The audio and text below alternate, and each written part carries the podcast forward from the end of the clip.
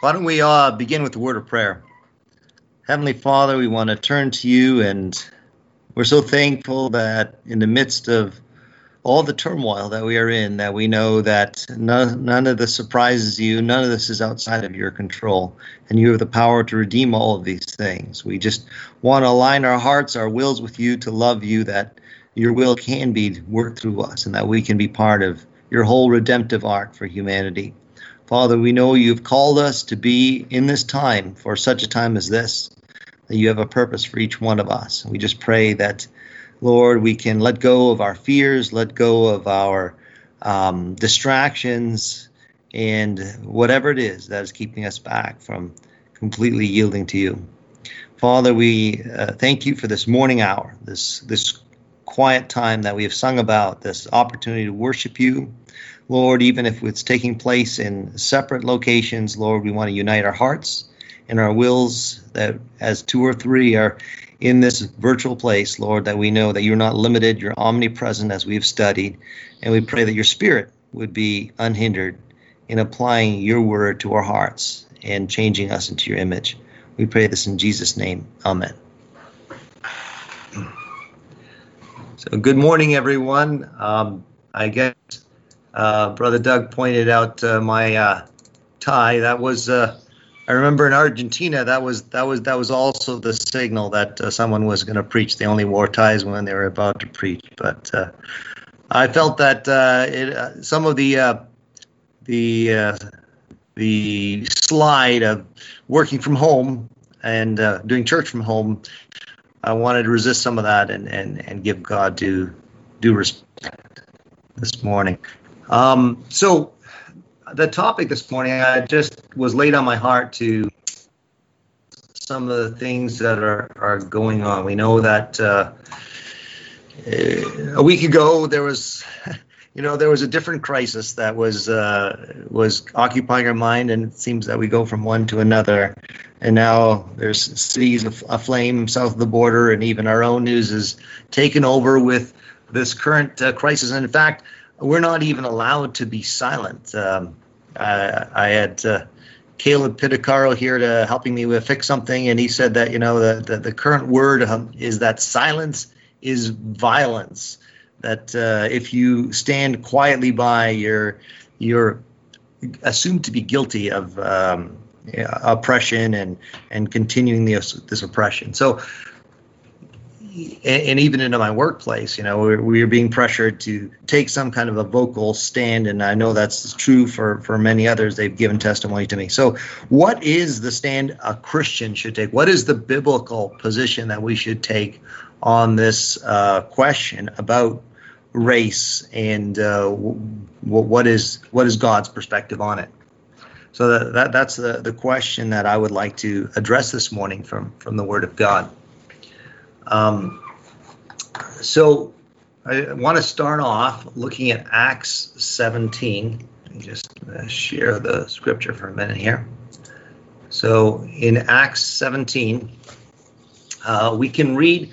This was uh, probably uh, this wasn't the first cross-cultural uh, outreach that the Apostle Paul did, but I think it was one of the more dramatic ones where he found himself in Athens in the heart of a completely uh, different culture to the Jewish culture, the heart of, of, of Greek civilization and Greek thought. And we can kind of see in this very fascinating few short verses uh, how he addressed this cultural divide between race and culture uh, that from his unique uh, point of view. On on this past Friday, one of the questions that came up was about how do we share our faith with uh, those who are very different from us, and and you know this is something so deep and personal, and how, how do we uh, come out with it? And and uh, here's here's someone who's who's coming again with to people who are totally unfamiliar with his worldview, with his God, with his religion, and that's increasingly the case as as many more come from cultures that that don't share our presuppositions or even a knowledge of our our God. So, how did Paul uh, deal with this? So here in Acts 17, now while Paul waited for them at Athens, his spirit was stirred in him, and he saw the city wholly given to idolatry Therefore disputed he in the synagogue with the Jews and with the devout persons, and in the market daily with them that met with him. Then certain philosophers of the Epicureans and of the Stoics encountered him, and some said, What will this babbler say? And others some, He seemeth to be a setter forth of strange gods, because he preached unto them Jesus and the resurrection. And they took him and brought him to, unto Areopagus, saying, May we know what this new doctrine whereof thou speakest is? For thou bringest certain strange things to our ears, and we would know therefore what these things mean. For all the Athenians and strangers which were there spent their time in nothing else but either to tell or hear some new thing. So here we get to Paul's address. Paul stood in the midst of Mars Hill and said, Ye men of Athens, I perceive that in all things ye are too superstitious. For as I passed by and beheld your devotions, I found an altar with this inscription, To the unknown God. Whom therefore ye ignorantly worship, him declare I unto you. God, that made the world and all things therein, seeing he is Lord of heavens and earth, dwell not in temples made with hands, neither is worship with men's hands as though he needed anything, seeing he giveth to all life and breath and all things, and hath made of one blood, and hath made of one blood all nations of men, for to dwell on all the face of the earth, and hath determined the times before appointed and the bounds of their habitation, that they should seek the Lord if haply they might feel after him and find him, though he be not far from every one of us. For in him we live and move and have our being, as certain also of your own poets have said, for we also are his offspring. For as much then as we are the offspring of God, we ought not to think that the Godhead is like unto gold or silver or stone, graven by art and man's device. In the times of this ignorance, God winked at, but now commandeth all men everywhere to repent. So he this is a very interesting address because as we can see in in the preceding verses that these people, you know, this was strange to them. They had no clue of the the context uh, that Paul was speaking from. So Paul is starting from zero, with assuming nothing, and he starts off with the point that God made the world, and you know he uh, has made of one blood all nations of men for to dwell on the face of the earth. That we are all have one origin, and that is at the hand of God. And God has created us all. We we can read together in in Genesis uh, 1, verse 26 and 27, that God said, Let us make man in our image after our likeness. So we are not only created by God, but we are all created uh, in his image and have that intrinsic inherent worth. Uh, and we are all created with one purpose that uh, you know the, that we would seek the Lord in that God is accessible to all of us no matter what ethnicity or creed or geographical location because even in our existence. So we, we, we sense him even as we live and move and have our being because that is in him and we experience and we understand life. And, and we look for justice. We look for right and wrong. We look for meaning. All these things point us to him so that even those, the poets of any culture, uh, are sensing in their experience of reality the image of God, the filter, even though it's cracked, even though it's distorted, they know that uh, we have an origin of meaning and a destiny thereof. Speaking of destiny, you know, we, we read, we've read in the very first chapter our origin in the image of God, all of us, and we read in the end in Revelations how from every nation and every kindred and every tribe we will be around the throne of god saying worthy is the lamb. So that is you know the ultimate and again all nations are included. So uh, we see the universality of god.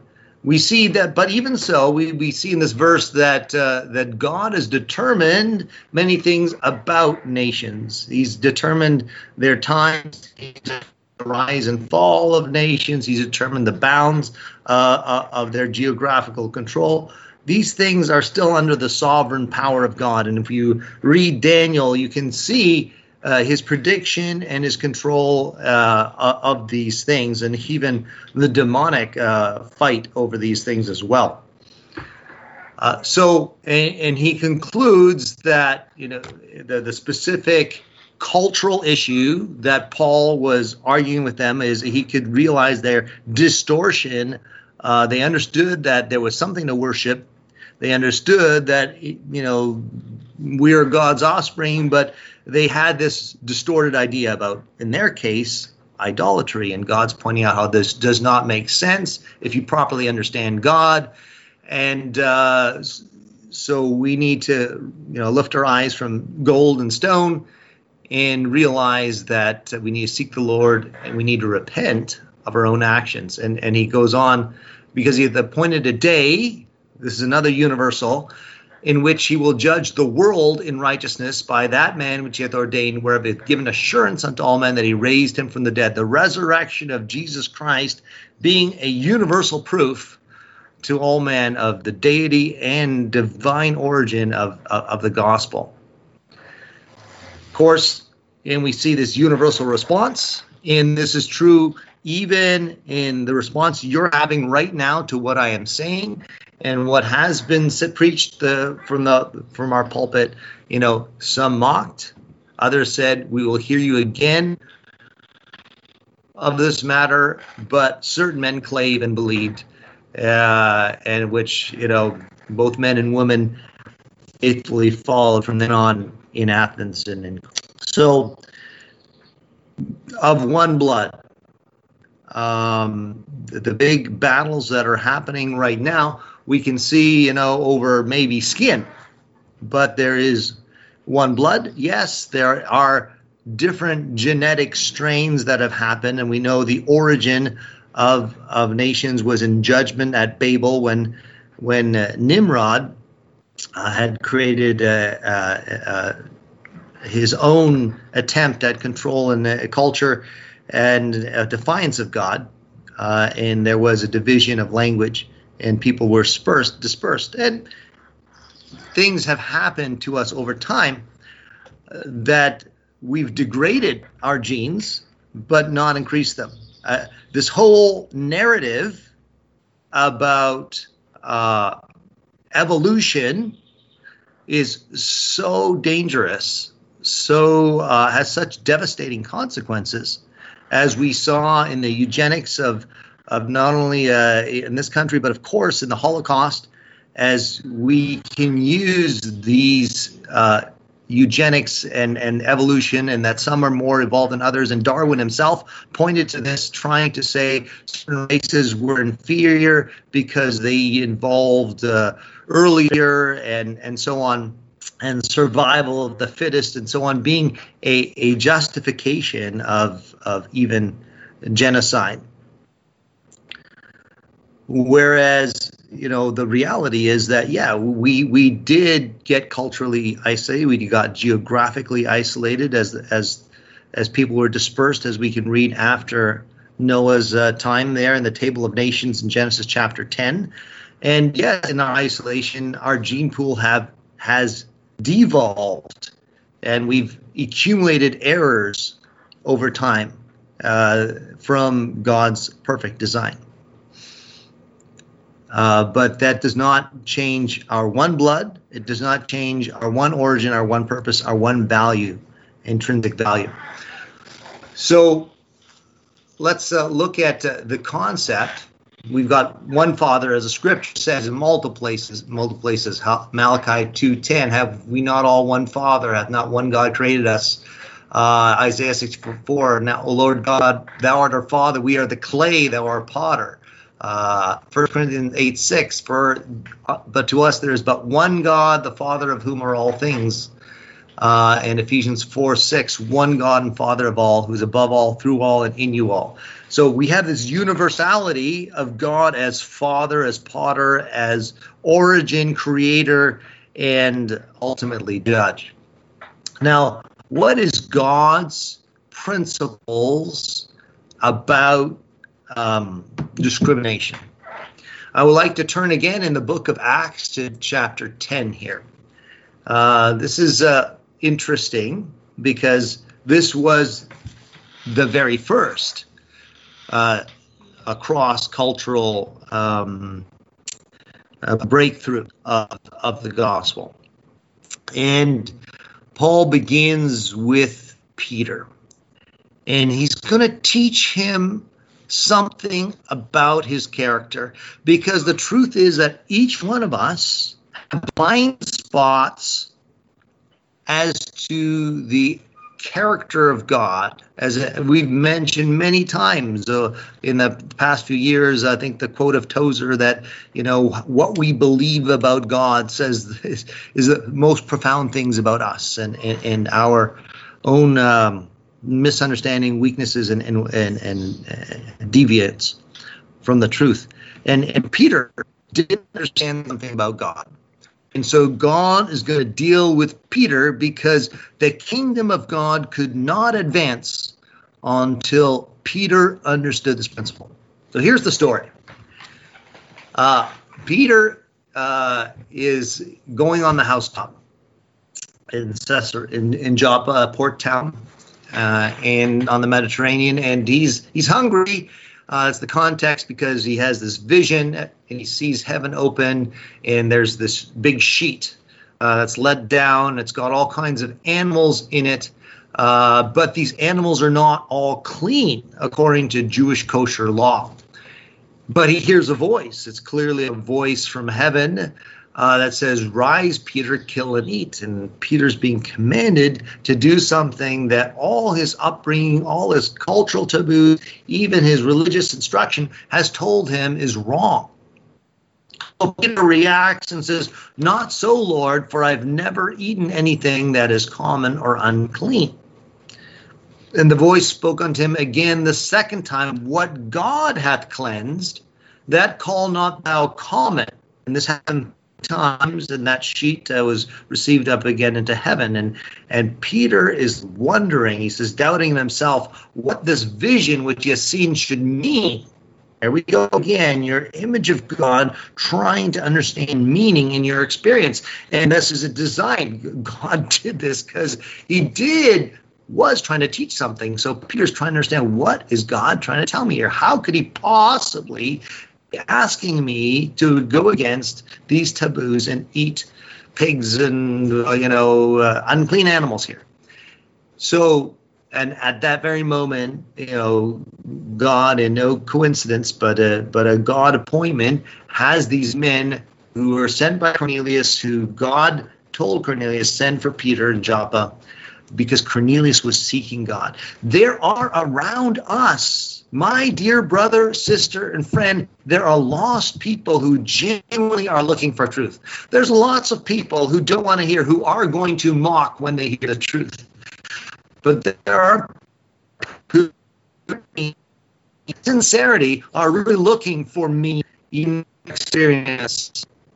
And God is looking leaders that are maybe flawed, may have misunderstandings, but that He can teach and equip to reach out to a hurting and lost and seeking world. And Cornelius is a great example of that. He has he's got an intuition. He sees there's something to the Jewish religion. He supports them, and uh, and therefore, as he's praying to a God he doesn't know, God directs him to Peter. So. Uh, Peter's thinking about this vision, and the Spirit says, Go. There's these three men. You got to go and don't doubt don't ask questions because this is from me. So Peter goes down with them, and they tell him about the Cornelius, a just man, and how he has been uh, had an angel tell him to send for Peter. And so he goes with them from Joppa. Uh, they come to Caesarea. This is now the Roman city, uh, built after with named after Caesar. And Cornelius is there in this you know pagan environment with all his pagan relationships and friends, you know, waiting to hear this truth. So so Peter just crossing this door is is crossing a boundary, a, a wall in his mind that he thought he would never cross. But he comes in because God himself told him, don't ask questions. And so uh, Cornelius responds with this inappropriate worship. Peter says, It's not about me, it's about God. Stand up. And uh, now I want you to listen to these words here. And we're at now verse 28 of chapter 10. And he said to them, Ye know how that it is unlawful thing for a man that is a Jew to keep company or come unto the one of another nation. For God has showed me that I should not call any man common or unclean. Therefore came unto you without gainsaying. As soon as I was sent for, I asked therefore for what intent you have sent me. And, and Cornelius responds, Four days ago I was fasting until the hour, and at the ninth hour I prayed in my house, and behold, a man stood before me in bright clothing, saying, Cornelius, thy prayers here, thine alms are had in remembrance, the sight of God. Send therefore to Joppa and call hither Simon, whose surname is Peter. He is lodged in the house of one Simon a tanner by the seaside. Apparently Simon was a common name who when he cometh shall speak unto thee. Immediately, therefore, I said to thee, and thou hast well done that thou art come. Now, therefore, we are all here present before God to hear all things that are commanded thee of God. Okay, this is the verse I want you to listen to. These two. Then Peter opened his mouth and said, Of a truth, truly, truly, this is a true saying, I perceive, this is the lesson God's teaching me. And I'm finally getting, and I'm showing that in obedience and being stretched outside my comfort zone. I perceive that God is no respecter of persons.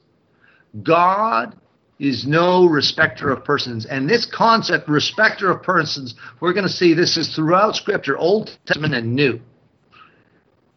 God is no respecter of persons, but in every nation, here's God's word on racism.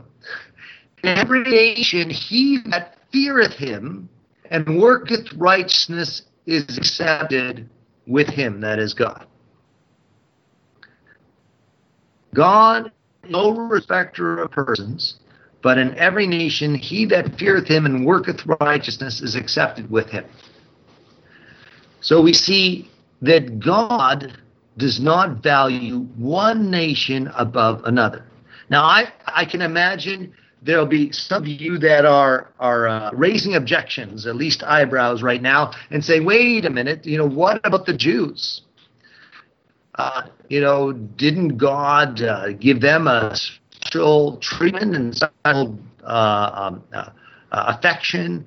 Um, and here is the truth that God does give and set bounds and and and habitations in his in his sovereign plan he used the jews as he explains in galatians 3 in detail as a object lesson for humanity uh, to be a school teacher to bring us to christ. And that's where he's going to get to right now. Now the time for that school teacher is over and we now open the doors and we apply this lesson to all of humanity. And God, all along, was had this plan that all nations, kindreds, and tongues and uh, would be uh, worshiping before that throne in the end. And this was his plan to use the Jew to reach the Gentile. Even as now he's going to say that he's going to use the Gentile to provoke the Jew who have gotten complacent in their special relationship with God and no longer value it. I, and and I fear, my dear brother, sister, and friend, that you know, this is what's going to happen to us. We here, as the Apostolic Christian Church, as American Christians, have gotten complacent in the blessings that we have of, of our godly heritage. And God may need to provoke us uh, with a different nationality, with a different culture that love him more sincerely and uh, enjoy his presence more visibly as a result. So, uh, the principle, respecter of persons. This is not the only place that this has happened, right? Um, we can jump all over the scriptures and God's point about respect of persons. This is His word on discrimination. That God is a judge. He God is not racist. Okay, and here is what He says: If you call on the Father, who without respect of persons, according to every man's work, pass the time of your sojourning here in fear. So, respecter of persons this was kind of used in the Old Testament knew that that that the the natural inclination of the human heart is to respect persons. To to this is before you had the the word of white privilege. People do enjoy positions of privilege with respect to you. People may be your family. People may be uh, your nationality. People you know, maybe of a higher socioeconomic bracket and therefore may be in a better position to benefit you. And you may be tra- you may be tempted to treat people differently because of the and so God has warned through prophet, priest, and king that uh, we need to uh, avoid being motivated by respect of persons. Um, that that's so you know looking at the Old Testament.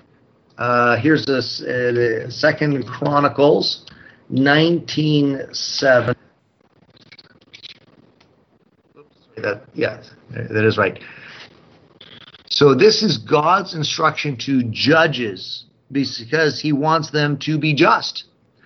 That you judge not for man, but for the Lord who is with you in judgment. Wherefore, let the fear of the Lord be a Take it and do it, for there is no iniquity which the Lord our God, nor respect of persons, nor taking of gifts. I remember when our brother, uh, elder brother, when I was first converted, and he had this policy that uh, he would, with the ministers, he made sure that he stayed with uh, with each brother and sister that he got to know all of them. And he, I know my, I had to keep track of who he had visited, who he hadn't, so he got around. And he had this policy, though, that he would not take gifts because he felt that he was in a position of authority uh, over the congregation. He did not want to be blinded by gifts, as the Old Testament said, so that he would not, he wanted to make sure he was impartial and there was no respect of persons. Uh, and so uh, we can see this concept even in the Old Testament and the concept of justice requiring that there is no respect of person. Uh, and we throughout Scripture we can see there's there's a, an entire chapter about this. Those I know some of you studied James recently. James chapter two talks about the sin of partiality. Now in this case, it's not about race. In this case, it is about socioeconomic, uh, but the principle of respecting persons, the principle of vulnerable persons, uh, the principle of privilege and, and discrimination remains. So, my brethren, have not the faith of our Lord Jesus Christ, the glory of glory with respect of persons.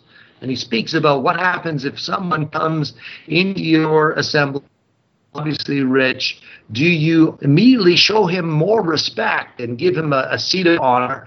And to the poor, you treat with less honor and less. He says, Are you not then partial in yourselves and become judges of evil thoughts? And and he's saying God does not value. In fact, it's typically poor of this world that are rich in faith and enter the kingdom uh, that he's promised to them to love him. And you despise the poor. You're not reflecting God's God's value. Where God values uh, those that love Him, those that are rich as opposed to those that you may receive material benefit from. Um, and so, if you have respect to person, sin and are convinced that the law is transgressed, right? You fulfill the law according to the scripture, thou shalt love thy neighbor as thyself, ye do well. But if ye have respect to persons, ye commit sin. So the converse of loving your neighbor as is to discriminate against your neighbor based on some of these criteria or on any criteria. Yes, we do recognize that people are different. Uh, and, those differences are often God given. And, and often we can work with people according to their differences and their culture. But what we're talking about here is honor. We're talking here about respect. We're talking here about uh, preferential treatment, right? Where there is a sense of privilege, and that is not in the kingdom. Uh, Jesus broke these cultural taboos. John chapter 4 talks about him going to the woman of Samaria and breaking huge taboos and asking her for a drink. And she's she's just like, that's the first thing she can't get over is like, why are you a Jewish man talking to me, a Samaritan woman, a sinful Samaritan woman? But she didn't add that qualifier. Jesus saw through it and knew it though. And, uh, you know, we can see that to him, the gospel took priority over uh, this, uh, his concern about the sensibilities of, uh, of cultural views that, uh, that assign different priority and respect of persons. And we can see how he dealt with the situation very wisely and got her to understand her own sin, and then spent the weekend in Samaria. That most Jews walked all the way, I don't know how many hundreds of miles around and inconveniently to avoid going through Samaria from Galilee to Jerusalem. But he went and spent a few days there and and and uh, shared the gospel with them, which was his purpose for all. Paul, Paul had to deal with these these cultural conflicts. Uh, Galatians 2 is an in- interesting example where uh, Peter, the one who's supposed to have learned this lesson at the very hands of God and Joppa, uh, gets carried away. Um, and uh, because of the pressure of other of his cultural compatriots, right? Of, uh, of people of his own ethnicity that he felt this pressure from. So he was coming to Antioch Paul withstands Peter because he was to be blamed because before came from James, he did eat with the Gentiles. He had learned the lesson. But when those Jews came from James, from Jerusalem, Paul all of a sudden makes this distinction. He withdraws, Peter withdraws, separates himself, fearing man, fearing those that are circumcision, fearing this cultural uh, um, uh, disapproval that you know Jesus also faced all the time. And never allowed to influence him, right? Other Jews dissembled, you know, as, as Peter did, as the leader did, they were drawn with him, and then Barnabas was carried away. And so Paul had to rebuke him and saying that, you know, this is, this, you're, you're losing the sight of the gospel. In fact, this whole book, the reason why he's bringing up this illustration is this whole book was about people who had lost sight of the grace of the gospel and had returned to, to fulfillment of Jewish law uh, for their salvation. Uh, First Corinthians 9. I, I really, really uh, have been struck by this as uh, critical. Um, so this is Paul. This whole chapter, 1 Corinthians 9, is about how Paul chooses to give up his rights and his privileges that he's entitled to in order to be more effective in the purpose he's called to of winning people to the Lord says, though for though I be free from all men, yet I've made myself a servant unto all that I might gain the more. And unto the Jews that beca- I became as a Jew that I might gain the Jews, to them that are under the law as under the law, that I might gain them that are under the law. We know that, you know, he went back to Jerusalem and shaved his head, took a vow, went to the temple, all those things. Uh, to to the weak, to them that are without the law, as without the law, with the Gentiles, he ate, drank, and became with them culturally. But being not without law to God. That did not apply to the moral things. To uh, but he's under the law to Christ, that I might gain them that are without law. To the weak became I as weak, that I might gain the weak, that I might, that I am made all things to all people, that I might by all means save son, some. And this I do for the gospel's sake, that I might be a partaker thereof with you. Okay, application time here on this principle we in our denomination um,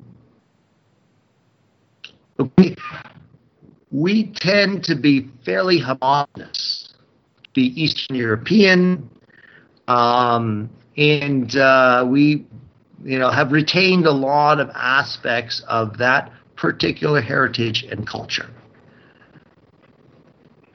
We need to be careful that even though beautiful and good things about the culture, not only the food and the music, um, the, certainly the love and hospitality. That we do not make that culture the measure, uh, but we that it's biblical adherence to principles of uh, of Christ and that that is truly a measure. We've been blessed, uh, you know, e- even you know us as denomination, we've gone far beyond, for example, other Anabaptists like you know the Mennonites and the Amish and so on that never broke out of the German heritage. We actually went cross cultural, and we have more than one ethnicity with the, the Serbians and Hungarians and, and and ethnic Germans and so on in Romanians who all lived in that area. We we crossed borders. That that that was progress because CODS always wanted to have us to be um, okay. I definitely want to make this point biblically. You'll hear uh, Pierre Trudeau and his, his son, you'll hear him quote things like, diversity is our strength. And uh, you may dismiss it as a something that is just a trite uh, slogan. But I would say these things come initially from Scripture, where here you see in the early church, you see a true to the melting pot. Did everyone have to give up their culture and become Jewish, take on Jewish law in order to be a part of the kingdom? Is it uh, something that uh, um, there was cultural homogeneity, or, or or everyone had to become like Peter, or everyone had to become like Paul? No, we see that God Himself he loves diversity. I'm looking outside my window and I see the color and I see the creativity of God in the animal kingdom, in the in the in the, the, the flora and fauna. I don't know how many millions of types of insects there are, right? Where we God is so creative in variety. And in the church, and each one of us all made though we are all in the uh, in Christ, we have His image. We are uniquely gifted. We're given individual gifts, as 1 Corinthians 12 also says, and even Ephesians 4, that He's given gifts to all, and that uh, and that He's given some different roles, different gifts even like he gave Israel a different role, he's given people in the church a different role, different abilities. but these all these different roles and abilities all have the common purpose of perfecting, maturing, bringing to maturity, uh, and building up the body of Christ, and and as we saw earlier, to reach a lost world. That we can come into a mature and perfect man to the measure of the stature of the fullness of Christ. That Christ being the measure, one who has all these strengths. But we've given complementary strengths. And because our strength is complementary, 1 Corinthians 12 it clearly talks about the imagery of, of a body where you know we have different members of our body and they have complementary strengths and it's a good thing we're not all the eye or all the you know where would the hearing be etc um, we need these complementary strengths in order to be effective. And so we don't want to say, we don't want any ears in our church because we think seeing is superior. We don't want to say, you know, unless you've got, you know, feet are the only where it's at because that's the only. We can focus on one aspect and lose uh, the complementary whole that is God's design. And that's true even for ethnicity. Yes, different cultures and ethnicities have their own strengths and and I'm thankful that in our church we may be, you know, uh, more. Uh, we've had more people of different, you know, Asian and African people come through our doors and even become believers in our midst. And that's that's a good and beautiful thing. But I don't think, you know, we've gone I don't think we've come to the fullness of Christ. We've come to maturity in, in this respect. And we need to be uh, culturally flexible, like um, like the Apostle Paul was, while being totally committed to the core of of the Christian message and never compromising on that, which you know we are certainly under pressure. Okay, moving on. So what have we learned so far? We've learned that there's a unifying principle that all names have one origin, one Father, one accountability and judgment, one purpose. But we have diverse gifts, diverse cultures, and diverse and complementary strengths. Applying this now the very sensitive topic at hand, which is the your black and white mm, police brutality and and uh, you know the horrific things that are happening. Uh, a lot of it, folks south of the border. We see that um, you know th- there's a disproportionate amount of say black people that uh, that's not even true. So even of those shot to death by police, you know, it was 88 black versus 172 white in 2020. But you say, well, that's not fair because only 13% of the population is black versus 64% white, so that's still disproportionate. Um, but yet there's a lot more, uh, you know, crime. You know, 52% of the homicides were by black people versus 45% white. So there's there's there's these racial skewing that is going on. 4.7% of all blacks are in jail versus 0.7% of all whites. And and if you read the the you know the articles, they'll come up with you know the Wikipedia article will, will give you eight different theories about why we have this racial discrepancy, right? And and this is, I think, the the weakness of the secular models that are being proposed that our society is running because we have abandoned or we are deliberately ignorant, willingly ignorant of the true root cause of much of our negative behavior. Okay? Just call it as it is. It's sin. And uh, because we're unwilling to deal with the problem, the heart of the problem, which is a problem in the heart, we are unwilling to really get help people. Now, we've in our church had a little bit of experience. We, we were involved, uh, say, with the Pelham Park um, um, local public project down the road from our old church. And you know, I'm really thankful for Brother Dennis's courageous leadership. He really felt called by God to reach out to this community. And you know, initially, you know, he was kind of being told the problem is poverty. The problem is these people are going to school hungry. That's why they can't concentrate.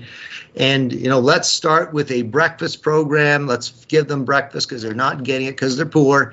And, and then, you know, of course, you know, we were going to also share the gospel while we're at it. But, you know, as the government got a, a whiff that we were going to be uh, incorporating a spiritual message, they kind of blocked us and came up with all kinds of excuses. And so Dennis was forced to, um, you know, he just he took one of his storage units and converted it to a place of Bible study uh, because we couldn't uh, use the building where uh, the center of, of, of the community was. But and initially there was a cross section of people that came but what ended up happening is the people who had the deepest need that could be met there were the ones who came. And you know who that was? That was the young men who were starving, starving for positive male role models. There is a lot of angry young men out there because they don't have fathers present with them.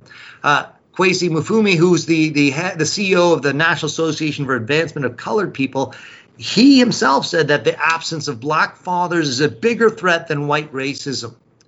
And, and, and you know Obama, the the black president, says we all know the statistics that without a father, there's five times a young man's five times more likely to get into poverty and crime, nine times more likely to drop out of school, and 20 times more likely to end up in prison. And uh, the and, and what's contributing to this is that you know even now i'm not talking about racially all of america unwed mothers have gone from 1965% to 2015 41% but it's even worse for the black person the colored person because even in slavery when the oppressive slave owners made marriage illegal young men and women were more likely to be raised by both a mother and father than today. What does that say? Because black out of wedlock births have gone from 25% in 1965 to 73%. That means like three out of four in 2015. But before we get on any racial high horse here, because this isn't about race. This is about generational patterns. The whites have also gone from 5% to 25%, a five times worsening in the same time frame. Uh, uh, Tupac Shakur, who's uh, you know a, a, well-known black rapper, you know testifies in his own thing. I know for a fact that if I had a father, I'd have more some discipline. I'd have more confidence, and that gangs provided the structure and protection that he needed from a father. He said, "You need a man to teach you to be a man."